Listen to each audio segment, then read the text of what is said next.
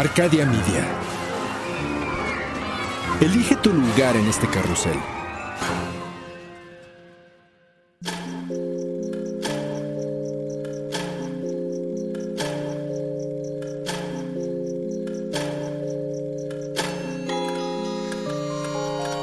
Cuando la oscuridad es interrumpida por tres campanadas, la intersección del día y la noche se transforma en un umbral listo para ser cruzado. Es aquí donde todo lo que existe se conjuga simultáneamente en pasado, futuro y eso que llamamos presente. Infinitos, sombras, imágenes. La realidad y aquello que no existe. Cierra los ojos, abre la mente.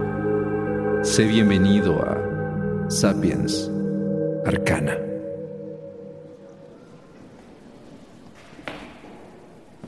Un antropólogo de pantalones empolvados y camisa a cuadros camina a lo largo de un pasillo de piedra, a través de una antigua catedral gótica. Su intención es usar su cámara fotográfica para captar unas misteriosas inscripciones talladas en la pared que han sido recientemente descubiertas a un lado del retablo más antiguo del templo.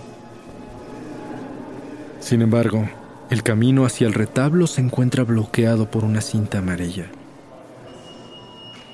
La voz de una mujer a sus espaldas lo sobresalta. No le escuchó entrar. Ella le pregunta amablemente qué es lo que busca, y el antropólogo está a punto de contestarle, cuando ve el tatuaje que se asoma en uno de sus antebrazos. Él conoce ese símbolo. Es una cruz celta bañada en sangre rodeada por una cadena de 23 eslabones. Un símbolo secreto perteneciente a una hermandad oscura perdida en las arenas del tiempo, antigua y siniestra. Una sociedad oculta que se dice tiene lazos con adoradores del demonio. Utiliza control mental para realizar actos criminales.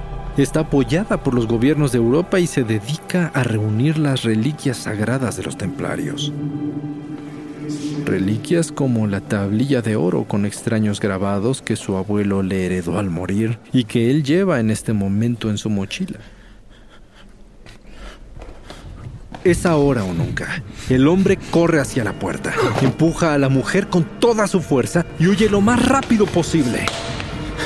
Tal vez sobreviva, tal vez no, pero no piensa detenerse. Debe proteger esas reliquias a toda costa. Sociedades con enorme poder, que saben más de lo que dicen, que controlan más de lo que creemos y que pueden o no trabajar para las fuerzas de la luz o de la oscuridad. Esa es la imagen que muchos tienen acerca de las muchas sociedades secretas que han operado como organizaciones en el mundo durante siglos y que con el paso del tiempo han sido rodeadas de las más extravagantes teorías de conspiración desde los masones hasta la Orden del Amanecer Dorado, el Grupo Bilderberg o el Club Bohemio, las sociedades secretas inspiran curiosidad, temor y sobre todo desconcierto.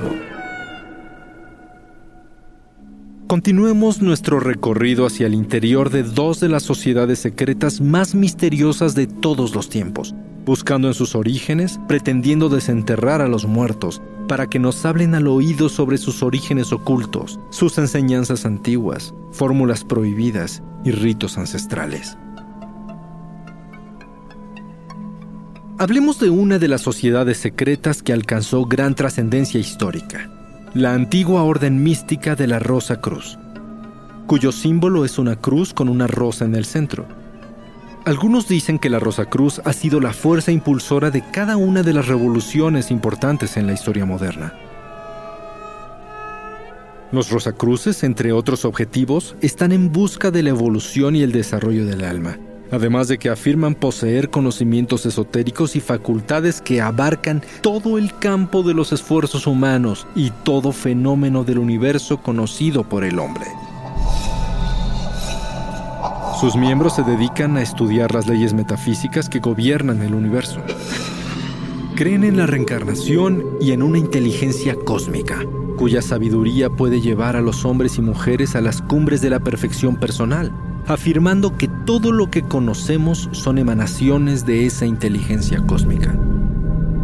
A pesar de denominarse a sí mismos como solo una orden fraternal, se trata de un grupo de alto idealismo metafísico. Cada uno de sus miembros recibe enseñanzas esotéricas acerca del significado y la aplicación de las leyes cósmicas y naturales en el universo en torno a sí mismos. Su origen es muy debatido. Algunos afirman que se remonta al antiguo Egipto hacia el año 1500 a.C. En las escuelas de los misterios del Egipto faraónico, instauradas por los faraones Tutmosis III y posteriormente Amenhotep IV, estas escuelas eran sociedades herméticas que estudiaban las leyes y propósitos de la vida y coexistían con organizaciones tan poderosas como la Gran Hermandad Blanca. Otra leyenda dice que en el mismo Egipto la Orden Rosa Cruz fue originada por sacerdotes provenientes de la mítica Atlántida. Y una teoría más recae en la Fama Fraternitatis, una publicación de 1614 del teólogo alemán Juan Valentín Andrea, que narra la fundación de la orden a principios del siglo XV por el místico Christian Rosenkranz.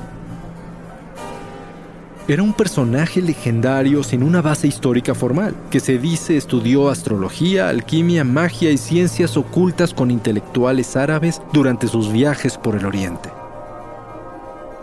Más tarde regresó a Europa y combinó estos conocimientos con la doctrina cristiana para ser enseñada a los miembros de su grupo secreto.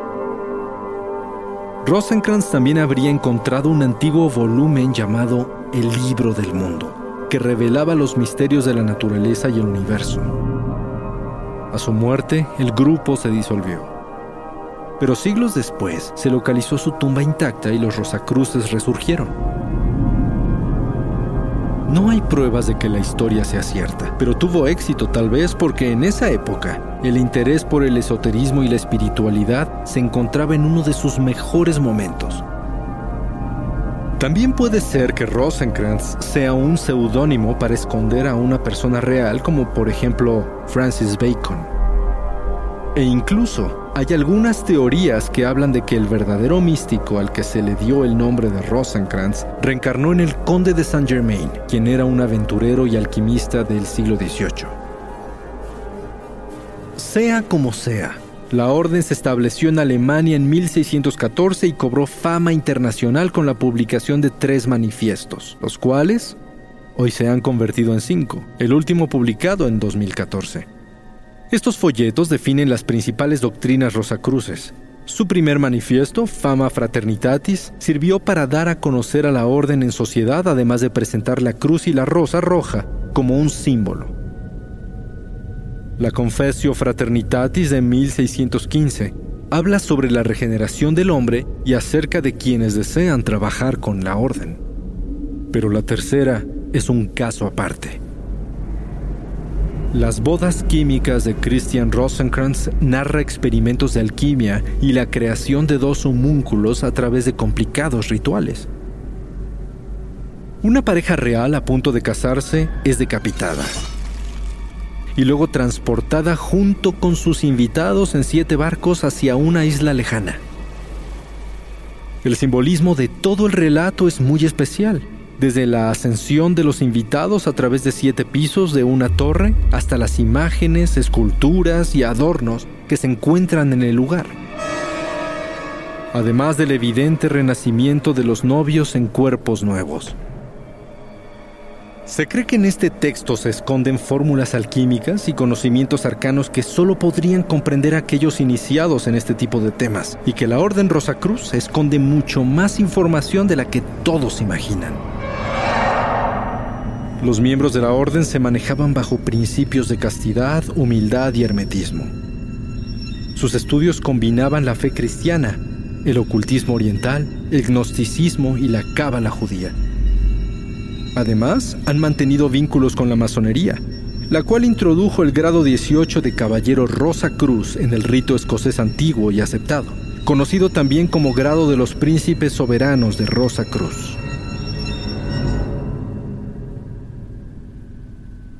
Con el tiempo, varias vertientes han derivado de la primera Orden Rosacruz para formar otras sociedades secretas, aunque actualmente existe una que reclama para sí la herencia original. Se trata de la antigua y mística Orden Rosacrucis, o AMORC, que opera desde el Parque Rosacruz en San José, California. La competencia directa de los Rosacruces fueron los Illuminati de Baviera, una orden a cuya injerencia se le han atribuido hechos como la derrota de Napoleón y la Revolución Francesa. Fue fundada en 1776 por el profesor de Derecho y Filosofía Adam Weishaupt, quien originalmente buscaba reunir a sus estudiantes en un ambiente seguro para que pudieran hablar de los temas controversiales en aquellos días, tales como las ideas de la Ilustración. Adam se enfrentaba a reclutadores de otras fraternidades, por lo que decidió adoptar el popular modelo de sociedad secreta, hermética y misteriosa. Sus miembros usaban sobrenombres de personajes históricos, se envolvieron en símbolos místicos, eran católicos y no permitían la entrada a judíos, mujeres o paganos.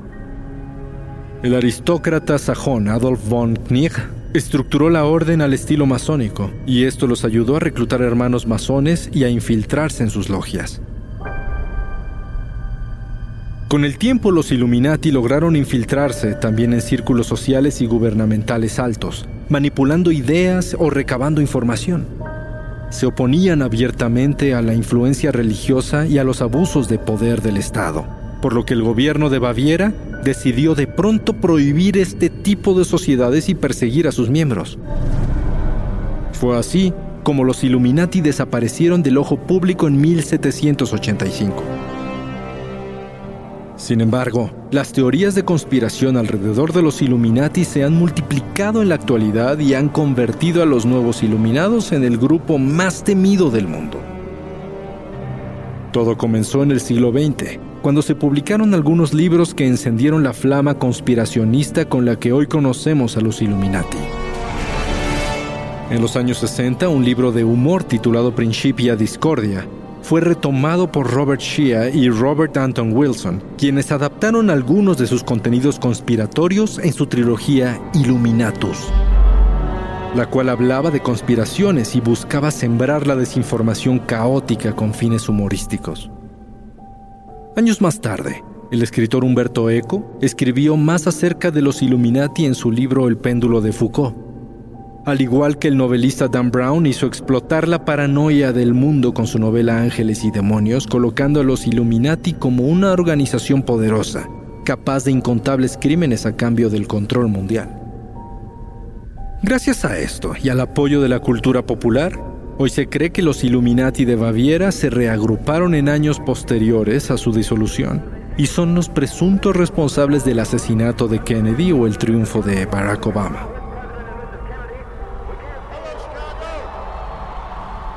Se les define como un grupo elitista de poderosos que mueven secretamente los hilos de la economía mundial.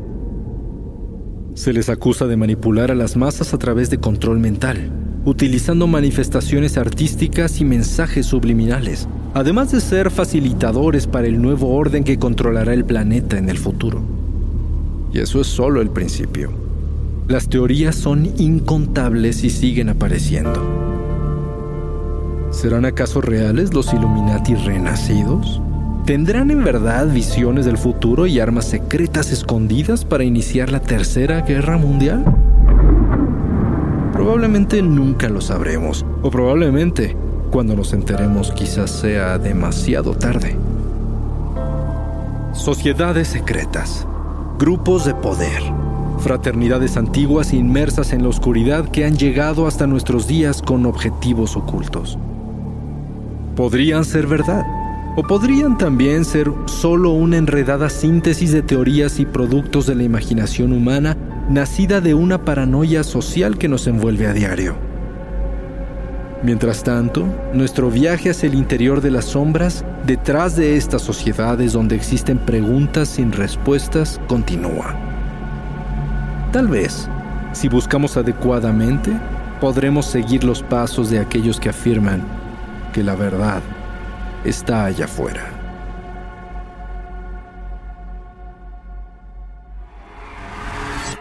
El umbral se cierra hasta que la luna lo vuelva a abrir. Mientras tanto, abre los ojos y asómate en las grietas del espacio y el tiempo. Y si te atreves, descubrirás qué hay más allá de lo que consideras real. Sapiens Arcana, soñado por Luis Eduardo Castillo, esculpido por Emiliano Quintanar, trazado por Querenza Chaires, creado en Webback Audio, México. Arcadia Media.